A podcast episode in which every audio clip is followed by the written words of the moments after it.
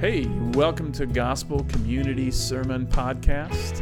Thanks for listening in. We hope that you enjoy what you hear and that we handle the Word faithfully. We'd invite you, if you have any questions or want to attend a service, to visit www.gcctroy.com. We've been talking about communion.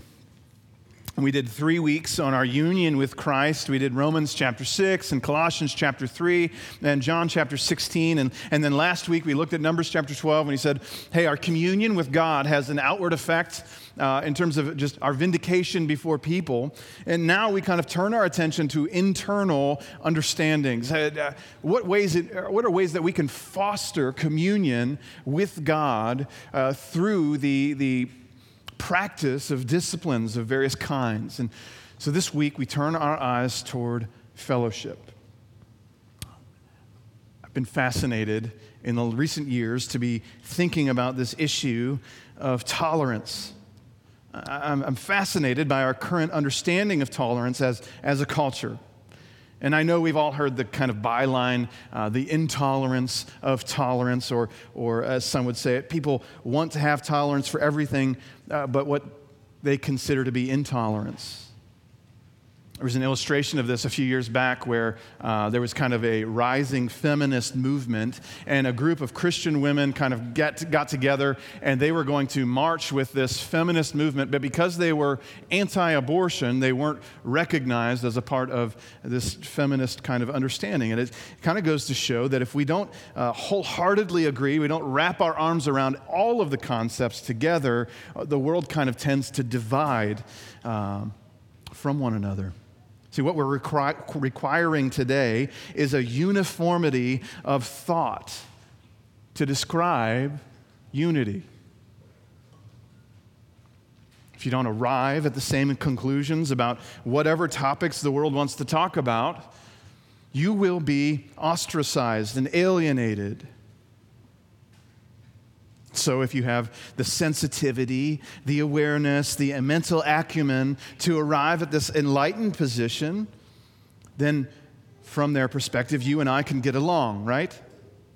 Otherwise, if you don't have the mental acumen, the perspective, the awareness that is required, you are just categorized as ignorant. And you see, just as we look at this, how this way of dealing with complex issues is really about achievement. It's really about working harder to understand more, to arrive at a conclusion that puts you at this place of superiority. In fact, the whole conversation has the whole feeling of superiority or inferiority, doesn't it? And so we take a complex issue like race and we say, a correct understanding of race requires these things, and if you don't understand these things to be true, you're not on the same page with me, and therefore you are ignorant. Or we might take another topic and we might say, if you don't hold the line, so to speak, you don't see eye to eye with me, therefore you are to be rejected. You ever feel like that in today's world? Here's the beauty of the gospel. The gospel does something massively different. The gospel, the story of Jesus' death and burial and resurrection, tells us that our fellowship is found in a God who revealed himself. He was not discovered, he was made manifest. Bruce Ware is a theologian, and he says this. He said, you can have proud historians, you can have proud scientists, you can have proud all kinds of other disciplines, people who have pride in their work because they have discovered something, they have uncovered something, but you cannot have a proud theologian because everything he knows has been revealed to him despite himself. See, we are collectively this morning as the church, sinners saved by grace. There's no achievement of thought that gets us in the right circles of the church. The gospel gives us an indissoluble fellowship, an unbreakable fellowship based not on common merit or achievement, but through our inability See, the hope of the gospel is not to achieve some enlightened standard of knowledge, but rather to find fellowship in God's revelation of himself. And it's with that this morning that we want to highlight the difference of our fellowship. And as we turn to 1 John chapter 1, John actually begins his epistle with this concept of how we fellowship with one another. And so here's our big idea that we think John is going to get to. He says, true fellowship exists under a common understanding of Jesus. That is, that you and I can have this koinonia, this fellowship with one another, not based upon our understanding or based upon our righteousness or our good life or our socioeconomic standing, whatever else it might be. Our fellowship has to do with who Jesus is, pure and simple. We're going to see this in two different phases. In verses 1 and 2, John explains the life. It's kind of a euphemism for who Jesus is, and he's going to give this kind of description of who Jesus is. And then in verses 3 to 4, he's going to say why he proclaims the life. So John describes or explains the life in verses 1 and 2, and then he proclaims the life in verses 3 and 4. Let's pray one more time that God allows us to see from his word. Lord, open our eyes now. Let us see. Give us a rich thirst for fellowship together this morning, and give us a high view of your Son, Jesus Christ, so that you might receive all honor and glory in us. In Jesus' name, amen. So John explains the life in verses 1 and 2. Jody read it this morning. That which was from the beginning, which we have heard, which we have seen with our eyes, which we have looked upon and we have touched with our hands concerning the word of life.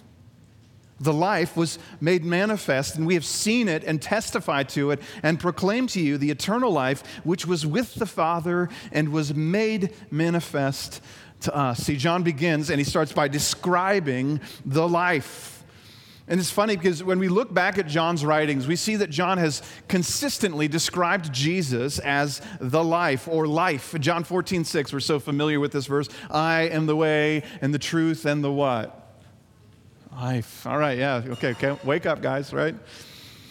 John 6:68, Jesus said, Peter says to Jesus, Lord, to whom shall we go? You have the words of eternal life. See, Jesus and life are always equated in John's writings. And so specifically, as we look at these verses, we see four things that John wants to tell us about the life or about Jesus. The first thing he wants to tell us is that Jesus is from the beginning. This is what he says as he opens the epistle. In the beginning was the Word. Or that's how he opened the gospel. Here he opens it, that which was from the beginning. See, Jesus was with God the Father all the way in eternity past. Some of us, we use the word pre-existent. That means that Jesus was without beginning. If you read the Nicene Creed, it actually uses the language that he was begotten but not made.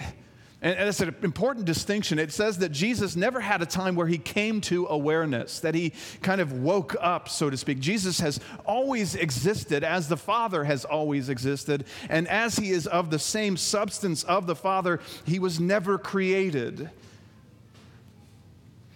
Jesus describes himself this way throughout the scriptures. When we turn to the book of Revelation, Jesus describes himself as the Alpha and the Omega, the beginning and the end. Revelation 1:17 says he's the first and the last. In John chapter 8, verse 58, he said, before Abraham was, I am. See, Jesus was in the beginning with the Father. And so because of that, he shares in that deity with the Father. See, when John is saying that Jesus was from the beginning, he's saying that this life is deity. Second thing he says is that Jesus was made manifest. That's what he says in the end of verse 1 and beginning of verse 2, which we have looked at, seen with our eyes, looked upon and touched with our hands concerning the word of life. The life was made manifest. Jesus wasn't just there with God in the beginning. He was actually made visible to people on the earth. The word here is phanerao. It means to appear. And it's used again in 1 Timothy 3, verse 16. He was made manifest, how? In the flesh. That when Jesus took on flesh at the birth, at the incarnation, that's when he appeared to us. That's when we saw him. And so the words which we have heard, which we have seen, which we have touched. They have particular meaning here in this book. That John is describing that he saw Jesus, that he heard Jesus, that he touched Jesus, that there was actually a progression there, that Moses may have heard God speak on the mountain at Sinai. Moses may have beheld God's form, but Moses was never privileged enough to touch God. And so John is actually getting to this progressive statement saying, we've seen him, we've heard him, we've touched him. He is real and tangible. There's no way to say that Jesus was just a spirit. He was God made flesh.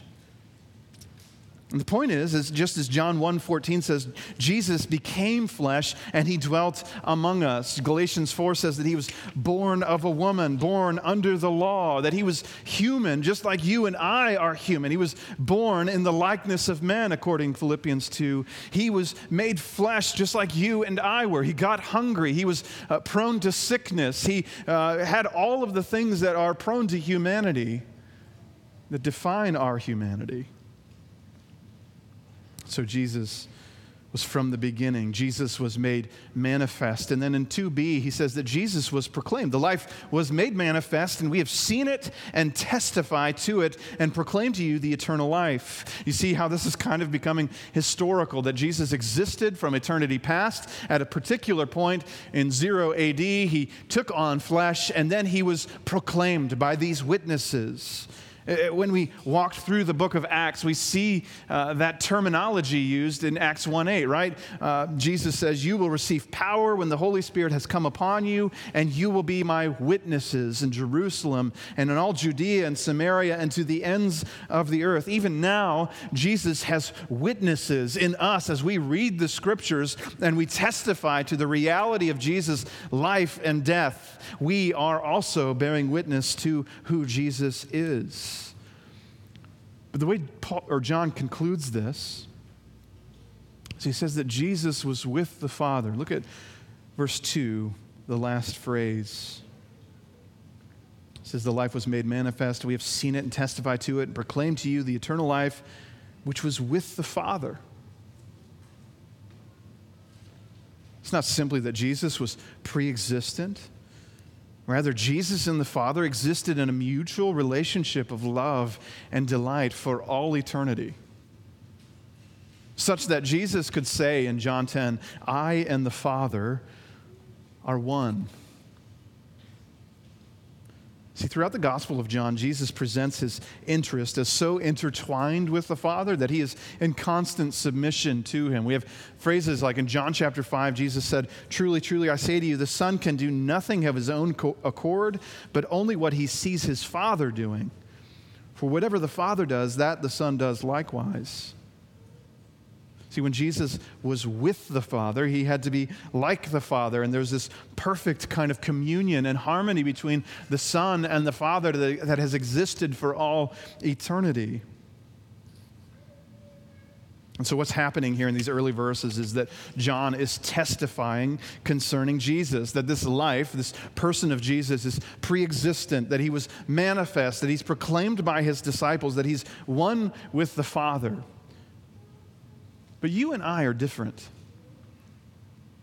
This is the life. For us, as we are separated from God in our sin, we tend to unite around death, don't we? That is, sinners tend to unite around sinful things.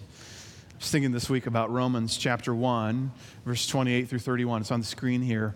And Paul's saying this. He's given like this whole kind of theology of humanity. He says the wrath of God is being revealed from heaven against all men who suppress the truth in unrighteousness. And then he describes all of these handing overs that God is doing. He's handing mankind over to their sinfulness. And it kind of culminates to this. And since they did not see fit to acknowledge God, God gave them up to a debased mind to do what ought not to be done. They were filled with all manner of unrighteousness, evil, covetousness, malice. They are full of envy, murder, strife, deceit, maliciousness. They are gossips, slanderers, haters of God, insolent, haughty, boastful, inventors of evil, disobedient to parents, foolish, faithless, heartless, ruthless. That's the longest vice list in the New Testament. And I just want to throw out that disobedient to parents is on par with murder, strife, for all you kids here in the room, right? He goes on in verse 32. He says, though they know God's righteous decree, that those who practice such things deserve to die, they not only do them, but give approval to those who practice them.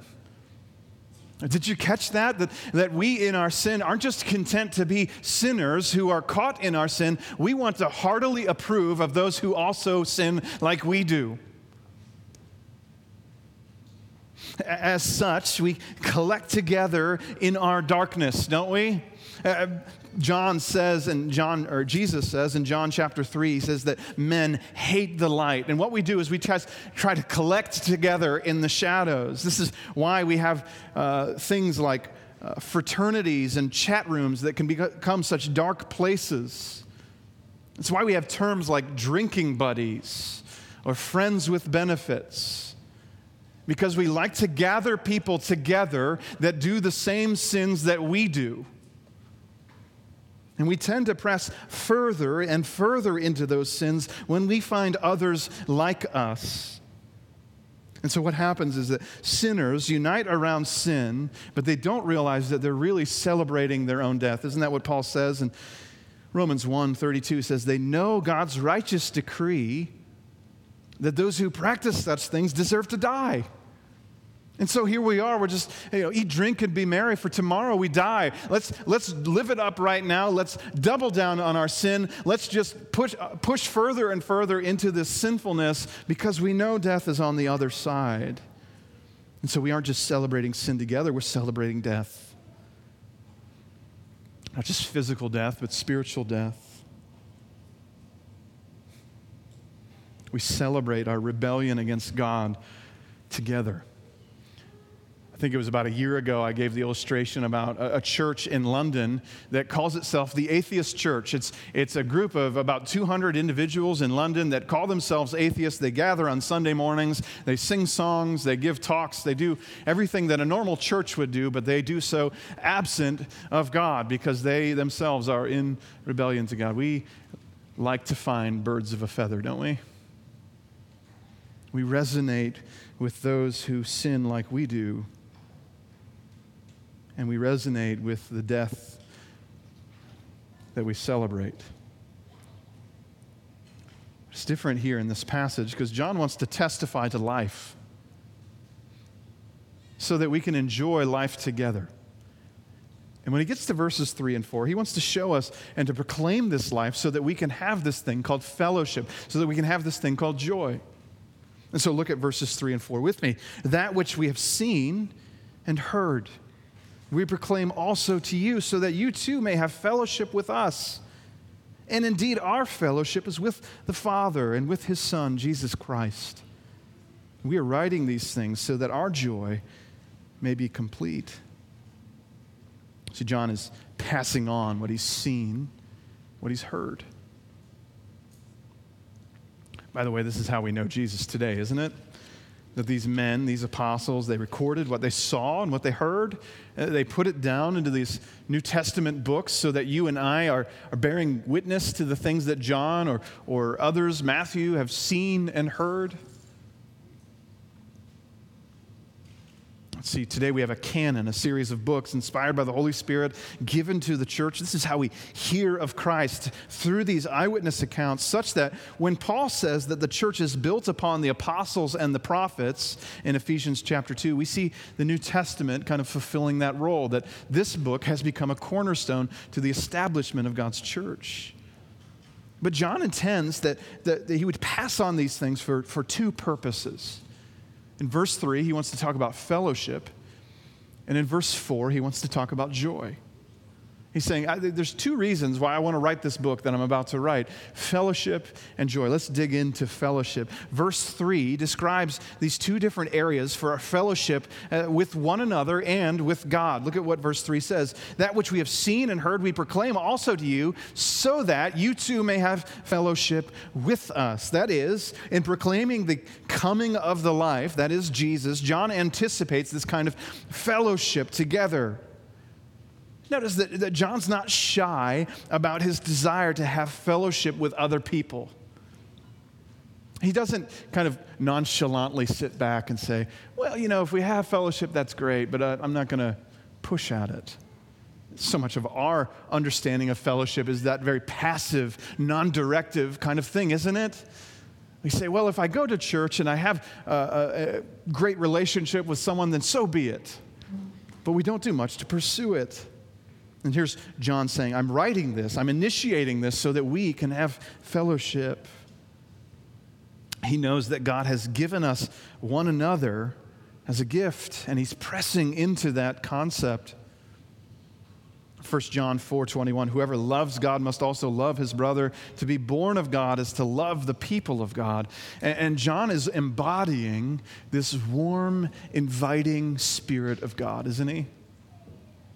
Just as the Son and the Father existed in all eternity with this love for one another, now John is warmly inviting his recipients to share fellowship with him. Let me ask you something. Do you find yourself warmly inviting others to share fellowship with you? Is this a regular pattern in your life, or do you tell yourself that that's not possible for you because you're an introvert or because you have these other difficulties in your life? God's made us for fellowship. Do you have regular patterns of seeking out that fellowship with others? What he does in the second half, and the second half of verse 3, is he tells us where this fellowship is rooted. Indeed, our fellowship is with the Father and with his Son, Jesus Christ. That's to say that we have fellowship with one another because we first had fellowship with God and with Christ. The truth is that you and I can't have fellowship if there's no God that brings us together. Dan Kruger writes this in his book, Reclaiming Adoption. He says, the good news of the gospel is that God's gracious provision of adoption, irrespective of our grievous demerit, is the activity by which he enlarges the circle of his communion that has eternally existed between the three persons of the Trinity. You catch this image there, that there's the Trinity gathering, holding hands in circle together, and God is now inviting the people of God to commune with them, to actually exist with them. And what he goes on, he says, through adoption, God graciously brings us to participate in the reciprocal love that ever flows between the Father and the Son. What a massive statement this is. That now, because we have communion with the Father and with the Son, we have fellowship with God. That's how we have fellowship with one another. The thing that brings us together is not our like-minded socioeconomic status. It's not our like-minded politics. It's not our like-minded anything. What brings us together is Jesus. You see that here in this verse? We have fellowship with one another because we had fellowship with the Father and with the Son before that. See, John's invitation here is like a +1. You ever get those? When you were single and you were invited to a wedding, there was a +1 card that you would get. That was the invitation. You could invite a date with you, right? And so John has been invited into the fellowship with God, and what he's doing is he's extending that almost as a +1. He's inviting you to come to the wedding feast with him. See, our attempts to invite others to fellowship with us are mimicking the way that God has invited us into his household to share fellowship with him. And so when John's writing, he's writing so that we can understand fellowship. But he's also writing for a deeper purpose, that we would understand how we can have joy. Look at verse 4. We are writing these things so that our joy may be made complete. See, this proclamation for the purpose of fellowship is for the purpose of establishing rich joy in Christ. Because their fellowship is in Christ, it is the proclamation of Christ that leads to commonly held joy. Speaking of Jesus' sacrificial death and victorious resurrection brings joy to his people. Have you ever had that experience? You talk with a friend, you interact with someone, and you hear about their thoughts of God, and you're able to also speak back to them, and there is a fellowship, and you leave the conversation charged and encouraged. See, it's joy to find someone else that treasures Christ. It's joy to discover new things about our God through fellowship with others. It's joy to hear of others' life in prayer and Scripture. It's joy to hear baptism testimonies. It's joy for us to hear of others' faith in Christ. So what's John getting at here? How do we describe what John is saying in 1 John 1 through 4? He's describing the pre-existent Jesus who was with God. And at some point in human history, that person of God was made manifest. And he was seen and heard and touched by his apostles so that they proclaimed to all the world about the life so that they could have fellowship and joy together. You see the beauty and the scope of this picture that John places in front of us. And it reminds us that life-giving fellowship centers on Jesus. Life-giving fellowship centers on Jesus. See, true fellowship with others flows from our communion with God. Let's just be open here. If you're not regularly cultivating patterns of communion with God, don't expect to find rich patterns of fellowship. Right? If you're not soft to the leading of the Spirit, if you're not ingrained in the Scriptures, if you're not actively prayerful, don't expect to get together with friends and have deep conversations about spiritual things. See, life-giving fellowship centers on Jesus, but if we're indifferent or hard-hearted toward Christ, we shouldn't expect to have rich fellowship, should we? Have you ever noticed this as you read through the Gospels, how often Jesus is at the center of a crowd? I mean, just a really fascinating thing. There's 88 occurrences of the word crowd in the Gospels in the ESV. 88 occurrences. It means that Jesus is like the life of the party, right?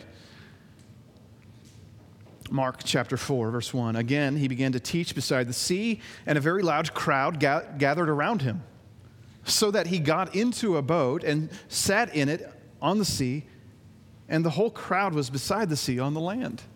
I mean, the crowd is so big, Jesus has to get on a boat and push away from the shore to be able to talk to them. John chapter 6, after this, Jesus went away to the other side of the Sea of Galilee, which is the Sea of Tiberias, and a large crowd was following him because they saw the signs that he was doing on the sick. Notably, it's worth noting that some of the crowd that followed Jesus were people that were decidedly not like him. In fact, other people criticized Jesus because he hung out with tax collectors and sinners. That Jesus wasn't just kind of drawing people that were like him. In fact, he was really kind of magnetic to those people that weren't like him, to the fact that he actually describes himself that way in Matthew chapter 11, a friend of tax collectors and sinners. Now, if you are familiar with Isaiah 53, you might object for a second, because at the beginning of Isaiah 53, the prophet writes this: he had no form or majesty that we should desire to look at him, and no beauty that we should desire him. He doesn't kind of gather this posse of people around him because he's like Justin Bieber. He's not attractive. He's not good looking. He's not any of those things. What is it that draws people to Jesus? See, Jesus attracted others because of his communion with the Father. Have you thought about this? That Jesus has this perfect communion with the Father, and he works these miracles, and he teaches these things authoritatively because of the outflowing of that relationship. Actually, John 6 is a fascinating chapter. And it begins with Jesus feeding 5,000 men in the middle of this wilderness. There's no food around, and there's, just a few baskets of loaves and fish. And Jesus has the disciples kind of disperse all of these resources, and they feed all of these 5,000 people. And when that's over, as if that weren't enough, what happens is the disciples decide they're going to cross the sea, and they get in the boat, and Jesus walks across the water. And when he gets to the other side, the crowds kind of figure out that he's left, and they go and find him on the other side of the sea. And they say, "Hey, Jesus, what happened?"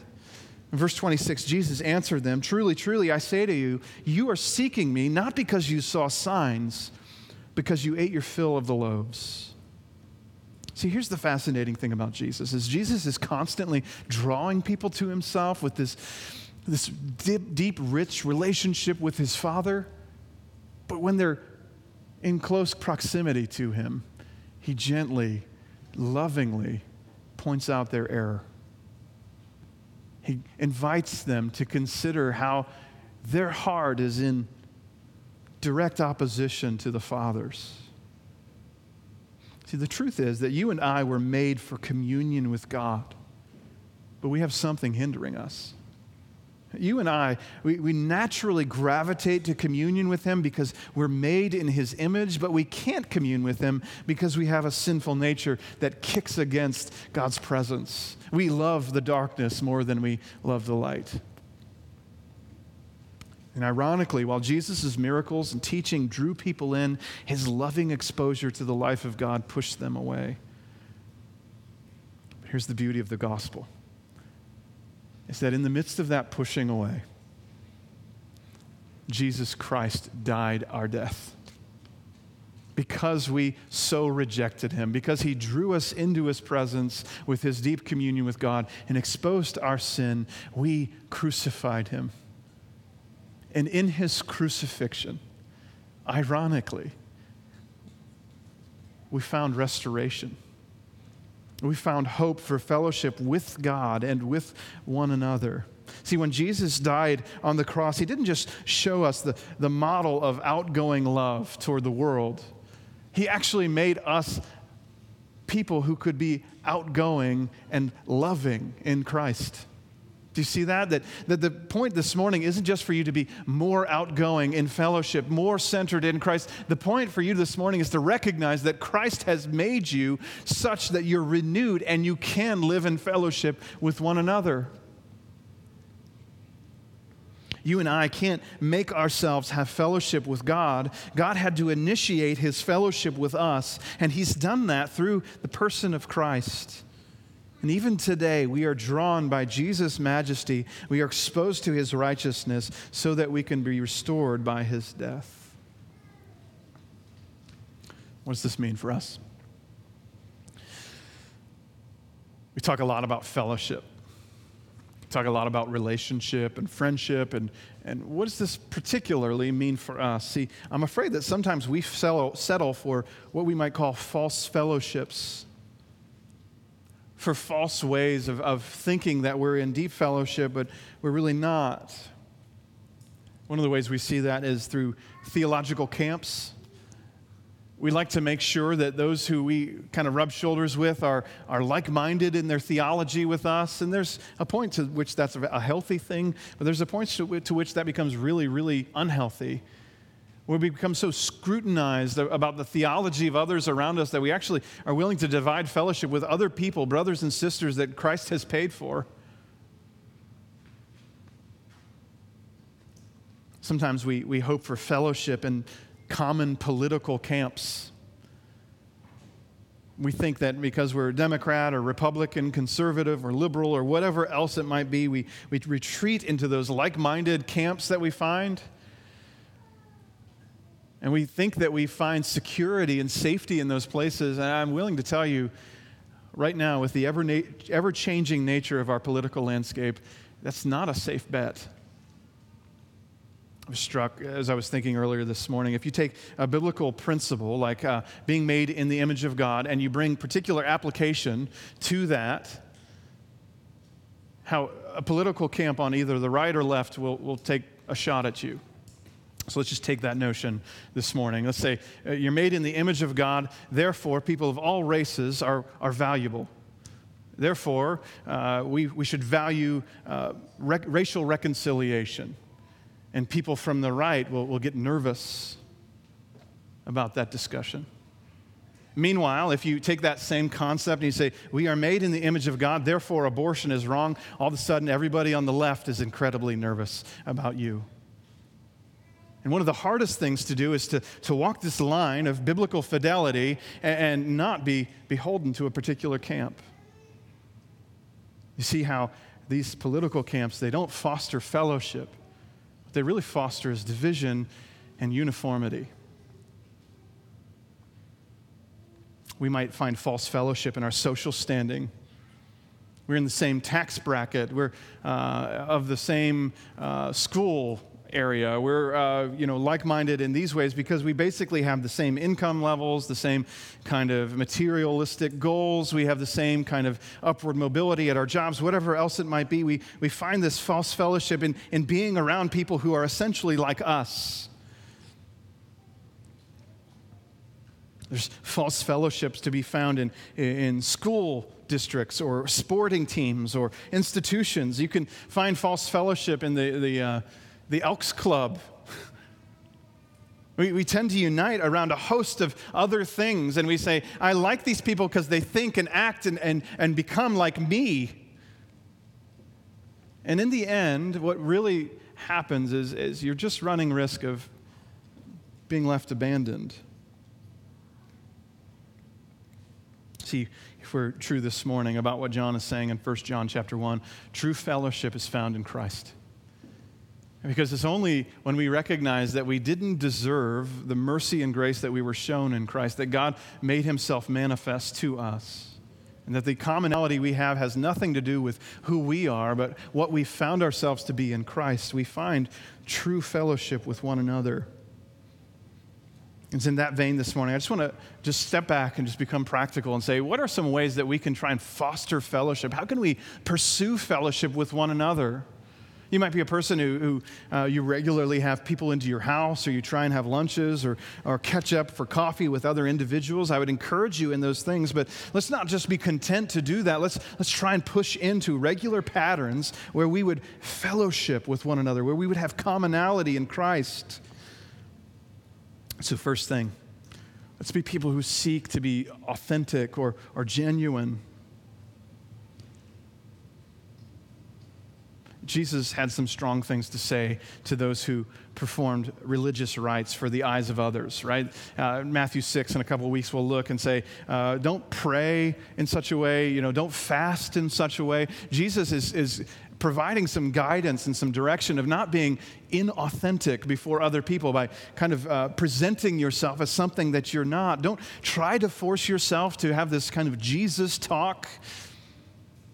My wife, when we first had kids, and I would sit down and try and talk to the kids about discipline or whatever else. My wife described that I had a pastor's voice, right? That I would kind of suddenly push into my pastor's voice and speaking with other people. Well, sometimes we do that, right? We become this kind of person we aren't really. We put on this spiritual air and we try to be someone that we're not. The second thing, we can talk to others about what God's teaching us. The easiest way to do this is just to simply just come out and say it. I've been reading in the Bible that, and you fill in the blank. Not meant to be anything that's overwhelming or self-righteous. See, the good news is that the Bible's already profound, so you don't have to be. If you're willing to talk about what God's teaching you, you can just speak up and say, I've been reading this in the Bible, and I think it means this. What do you think about that? You could also just talk about your circumstances. Hey, this is what God's teaching me in the midst of this difficulty at work. This is what God is showing me in my relationship with my parents. Or this is what God is showing me here or there. Finally, you can confess that you haven't learned much recently. You can be honest and say, you know what? I haven't been as disciplined in my time in the Word. I haven't found much. What have you been reading? How can I learn from you? Third, you can talk about your struggles, be open about your difficulties. What is it that's hard for you? How do you anticipate God's faithfulness in the midst of your struggle? What's going on with you? How do you see that playing out? But mostly, let's not be shy about talking about Christ. I feel it too, right? You sit down with somebody and it feels a little awkward to bring up the spiritual elements, to talk about the spiritual realm. I feel just a little bit hesitant, a little bit sheepish to talk about Christ. But what John is telling us here this morning is our fellowship is with one another, and we all have fellowship with God the Father. And so we should be able to talk about Christ, shouldn't we? You know, the thing I love about Jesus is sometimes we talk about Jesus like it's a textbook. You ever notice that? We talk about the things of Scripture, the things of the Bible, as if they're removed from us, as if it's a subject to be studied. The truth is that human history is pushing us to this place where we will see Jesus face to face, where right now we interact with God, with the Father, with Christ, with the Spirit in prayer. That Jesus is someone who's personal, that we will hear and see and touch. Do you interact with him like that? Is your fellowship rooted in the way you talk about Christ? I know for me, I have a lot of room to grow in this area. So many times I'm content to have fellowship and to talk sports or movies or whatever else, and I can grow in this area where just part of my conversation can say, hey, what's God teaching you? Or to talk about what God's teaching me. Maybe together as a body of Christ, we should look to push into this. I think one of the things that God has given us here at Gospel Community is a rich sense of community.